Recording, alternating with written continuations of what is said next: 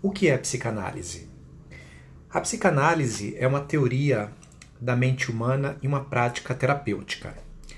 Essa prática e essa teoria foi fundada por Sigmund Freud entre 1885 e 1939 e continua sendo desenvolvida por psicanalistas ao redor do mundo. A psicanálise tem quatro áreas principais de aplicação: uma teoria de como a mente funciona, um método de tratamento para problemas psíquicos, um método de pesquisa e uma forma de observar os fenômenos culturais e sociais, como a literatura, a arte, cinema, performance, política e grupos. Nesse podcast, eu vou falar um pouco de alguns conceitos que são importantes para quem está dando os primeiros passos na psicanálise e, com isso, levar os ouvintes a um melhor entendimento desses conceitos e que a gente vai desdobrar na medida que o nosso podcast Psicanálises, sempre no plural, porque nós consideramos que há diversas escolas psicanalíticas na cultura e na sociedade atualmente, e por isso a gente vai trazer esse conceito tão importante e tão revolucionário que é, aporta a formação da teoria psicanalítica. Os conceitos que eu vou apresentar para vocês é o conceito de inconsciente, experiências infantis iniciais, desenvolvimento psicossexual, complexo de Édipo, recalque, sonhos, transferência e associação livre, o ego, o id e o superego. Esses conceitos serão apresentados de forma sintética, inicialmente como conceitos, mas que nos próximos podcasts nós realizaremos uma descrição mais detalhada, inclusive com exemplos e casos do dia a dia, do cotidiano e da clínica psicanalítica que nos ajudarão a compreender melhor toda uma engenharia ou um ecossistema psicanalítico. Mas antes de falar sobre esses é, conceitos, eu acho que cabe a gente se perguntar para que, que, que, que serve né, a psicanálise. Então, a psicanálise e a psicoterapia psicanalítica, como também é conhecida, principalmente entre os psicólogos, são, é, é, são para aqueles que se sentem de alguma forma aprisionados em problemas psíquicos recorrentes que impede o seu potencial para experimentar felicidade com as pessoas que ama, que amam, com famílias, amigos e assim com uma sucessão de atividades que faz parte do trabalho do sujeito. Então, a satisfação com o seu trabalho, com as tarefas do cotidiano, da vida diária. Então, ansiedades, inibições e depressões frequentemente são sinais de conflitos internos. Estes levam a dificuldades nos relacionamentos e, quando não tratados, podem ter um impacto considerável nas escolhas pessoais e profissionais. As raízes destes problemas frequentemente são mais profundas do que a consciência pode alcançar, que é o motivo por que não podem ser resolvidos sem psicoterapia. É com a ajuda de um psicanalista capacitado que o paciente pode obter novos conhecimentos, insights, sobre as partes inconscientes destes sofrimentos. Conversar com um psicanalista em uma atmosfera segura levará o paciente a tornar-se cada vez mais conscientes, consciente de partes de seu mundo interno previamente desconhecido. Pensamentos e sentimentos, memórias e sonhos, aliviando essa maneira, aliviando dessa maneira a dor psíquica, promovendo o desenvolvimento da personalidade e oferecendo uma autoconsciência que fortalecerá a confiança do paciente para perseguir seus objetivos na vida. Estes efeitos positivos da psicanálise deverão durar e levar a novos desenvolvimentos, mesmo após a análise ter terminado. As maiores descobertas e inovações de Freud. Freud, trabalhando com pacientes histéricas, compreendeu que os sintomas dos quais elas sofriam representavam de forma concreta um significado que era simultaneamente escondido e revelado. Com o decorrer do tempo, ele aprendeu que todos os sintomas neuróticos eram mensageiros que carregavam, ainda que inconscientemente, conteúdos psíquicos recalcados. Isto levou a desenvolver sua cura pela fala, ou Talk and Cure, que revelou e que revolucionou a interação entre paciente e terapeuta. Freud via seus pacientes seis vezes, seis vezes por semana, ouvindo e respondendo ao que eles lhe diziam enquanto estavam deitados em um divã. Convidados a falar, qualquer coisa que passasse em suas mentes, os pacientes ofereciam a Freud livre associações que os levavam de volta a experiências infantis recalcadas, desejos e fantasias que haviam resultado em conflitos inconscientes. Uma vez trazidos à consciência, esses conflitos poderiam ser analisados e os sintomas então dissolvidos. Este procedimento tornou-se não apenas um potente método de tratamento, mas também uma ferramenta eficiente para o estudo do psiquismo humano, levando ao desenvolvimento de uma teoria psicanalítica cada vez mais sofisticada a respeito da forma como a mente funciona, e nos anos recentes, aos estudos comparativos conjuntos com o novo campo da neuropsicanálise. Entrando agora um pouco nos conceitos que o Freud desenvolveu e que, e que são estudados é, atualmente, mesmo depois da morte do Freud e atualmente pelos psicanalistas, eu vou inicialmente definir o conceito de inconsciente. Então, o inconsciente é, é parte do princípio de que a vida psíquica vai além do que estamos conscientes. Ou seja, o inconsciente está para além da nossa capacidade de perceber o aqui e agora de tomar consciência e perceber o que está acontecendo no nosso entorno. Também, além do que é pré-consciente, no sentido daquilo que podemos tomar consciência na medida em que uh, o possamos pensar. Então, quando a gente é forçado a buscar uma lembrança, a buscar uma memória que a gente precisa utilizar no momento presente, nós estamos acessando um conteúdo que está no pré-consciente. E uma parte importante de nossa mente é inconsciente, e esta parte é acessível apenas com a psicanálise. Então, esse substrato, esse processo, esse fenômeno que se dá através do inconsciente está muito relacionado a conteúdos infantis que passou né, por um processo de recalcamento mediante uma série de defesas psíquicas que a criança, principalmente por volta dos 5 anos, 6 anos de idade, é, produz em decorrência do declínio de um fenômeno chamado complexo de Édipo, que a gente vai falar um pouquinho mais na frente. Então, é, as experiências infantis iniciais são uma amálgama de fantasia e realidade. Elas são caracterizadas por desejos apaixonados, impulsos indomados e ansiedades infantis. Por exemplo, a fome estimula o desejo de engolir tudo e também o medo de ser engolido pelos demais. Quando a gente está falando dessas possibilidades, nós estamos no campo do que o Freud vai denominar como fases do desenvolvimento psicossexual. A fase oral, por exemplo, que é uma fase que se consagra por essa é, necessidade ou esse desejo de introjetar. É uma fase importante do processo de desenvolvimento infantil.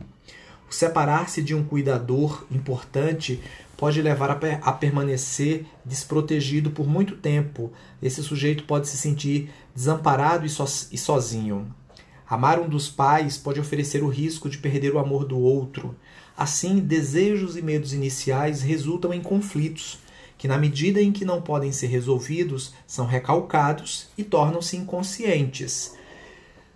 Durante esse processo que a gente está descrevendo em relação aos conceitos, o desenvolvimento psicossexual é um, é um, é um processo muito interessante que está descrito por partes a partir do livro é, muito conhecido do Freud, que está dentro da coleção dos seus 24 volumes, que é os três ensaios sobre a sexualidade, que vai dividir entre é, a infância, a puberdade e a vida adulta.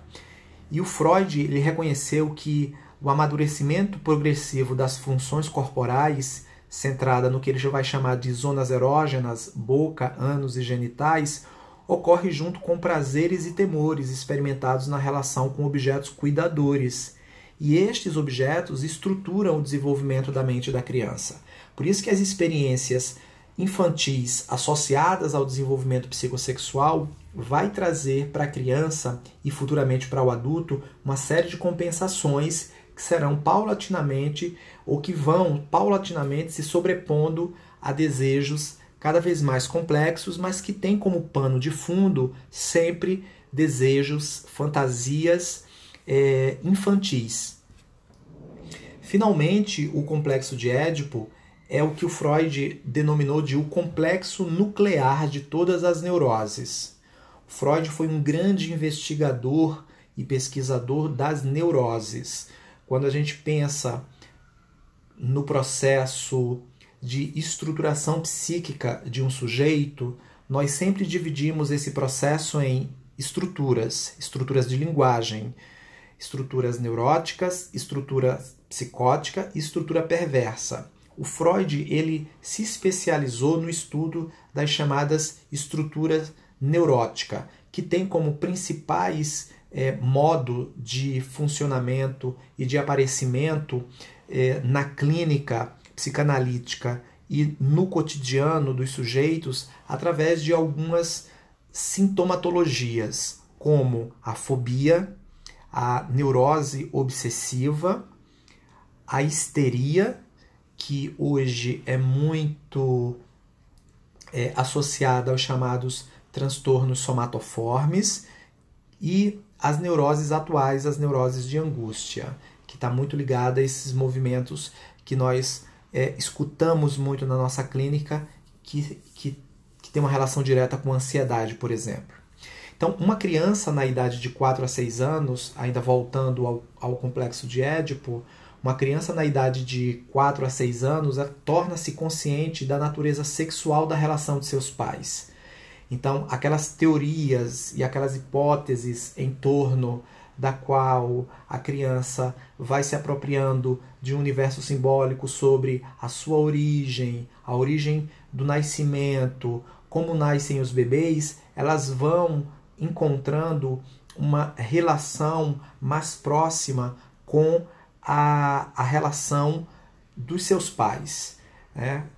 E aí ele vai tomando consciência de que é, os bebês, na realidade, são produtos né, de uma relação sexual é, ocasionada e atravessada por um interesse, por uma vontade, por um desejo dos seus pais.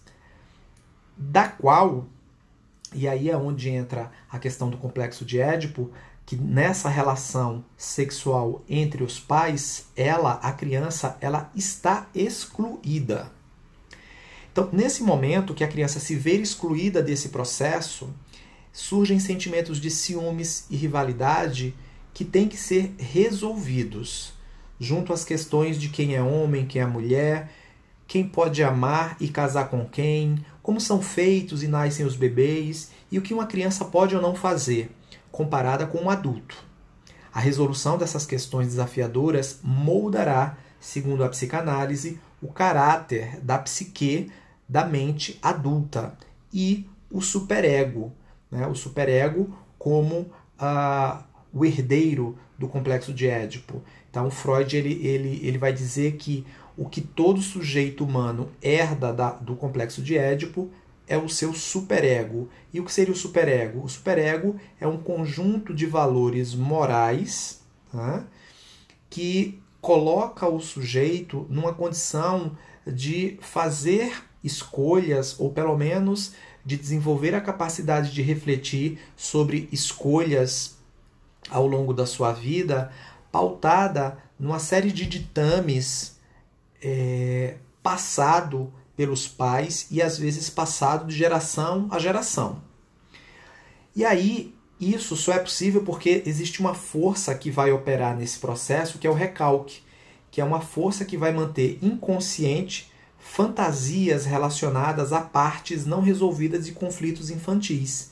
Então, nem todo ciúme, nem toda rivalidade, é, nem todo desejo infantil direcionado aos pais, eles serão resolvidos é, apesar da, da, da, da, boa vontade dos pais. Quer dizer, existe algo desse impulso infantil que vai ser recalcado, porque a própria cultura e a própria sociedade, começando inicialmente pela família, vai colocar alguns limites na, na criança em que ela vai entender que esse tipo de relação que ela gostaria de, de, de manter com os seus pais, porque ela traz uma, uma experiência corporal né, muito marcada no corpo, é, de vivências com esses pais, ela vai entender que essas vivências elas não poderão se completar. Né? Há uma barreira, há algo do ponto de vista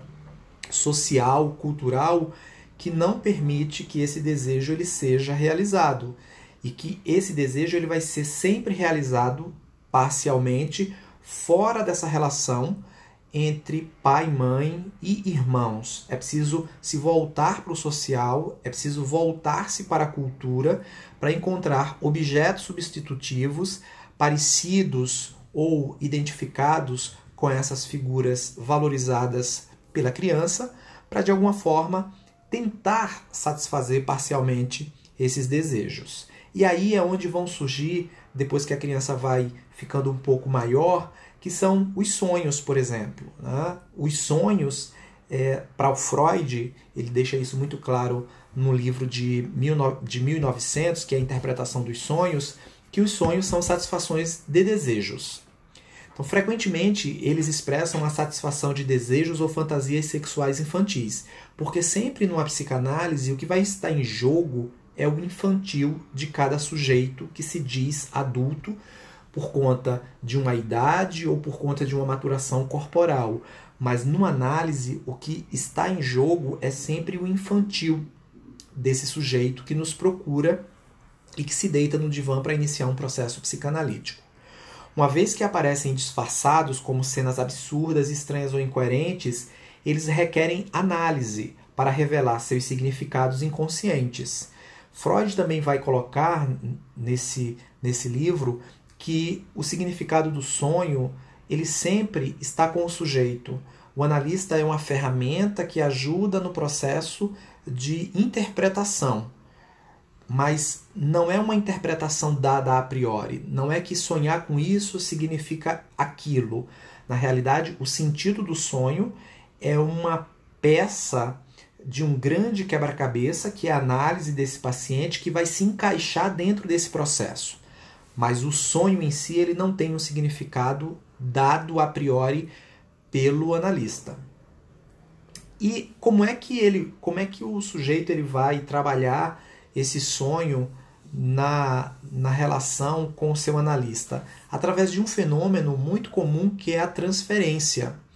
A transferência é uma tendência que o sujeito, né, que a mente humana é, busca ver e identificar novas situações dentro dos moldes das experiências iniciais. Então, em psicanálise, a transferência ocorre quando um paciente vê o analista como uma figura parental, com quem ele pode reexperimentar os conflitos, os principais conflitos ou traumas infantis, é, como se fosse dentro de uma relação de pai-filho original. E essa relação que vai se estabelecer, e aí eu acho que é o, o aspecto mais importante da transferência, é que o analista ele tem a habilidade, porque ele também já fez essa análise das suas experiências infantis com outro analista, ele vai conseguir de alguma forma ajudar esse paciente reelaborar, reescrever essas experiências que de alguma forma ficaram como é, ficaram é, recalcadas. E que por meio de um processo e aí entra a técnica psicanalítica que é a associação livre né, vai permitir que é, surjam nessa relação pensamentos, sentimentos e fantasias é, que estavam até certo ponto inibidas pela restrição ou pelas restrições do medo, da culpa, da vergonha e assim sucessivamente. Com isso, vamos chegando ao nosso último conceito, que é o conceito de ego, id e superego. O ego é o principal lugar da consciência, é o agente da mente que exerce as repressões, integra e consolida vários impulsos e tendências antes que elas sejam postas em ação. Então, o ego é uma espécie de mediador no processo. Então, antes de alguma coisa acontecer de fato como ação, o ego deveria primeiro fazer uma análise desse conteúdo. O id é a parte inconsciente da mente, é o lugar dos traços de memória recalcados e incompreensíveis na mente inicial do paciente. E o superego, como a gente já falou lá atrás, é o guia e consciência da mente.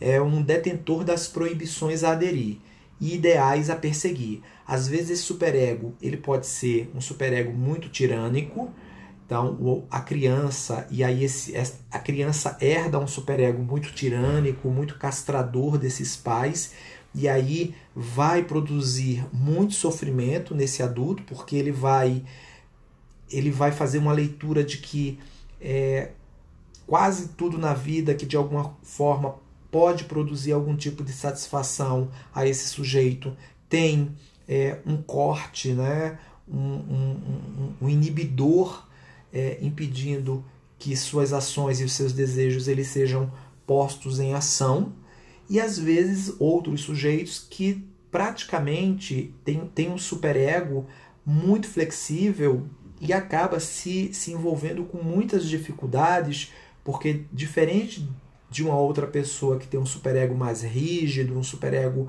é, mais proibitivo, tem um superego mais livre. Essas pessoas elas não estão do ponto de vista da psicanálise mais sadia do que uma outra pessoa que tem um superego mais rígido, porque é preciso entender que esses conteúdos precisam passar por um atravessamento e esse atravessamento é, perfaz uma compreensão junto ao ego. Então é isso. No nosso próximo podcast, nós vamos dar continuidade ao conhecimento e ao estudo de alguns conceitos psicanalíticos para que vocês possam se familiarizar com essa visão geral da psicanálise e, na sequência, a gente poder conversar sobre outros temas que envolvem a psicanálise. Muito obrigado e até a próxima.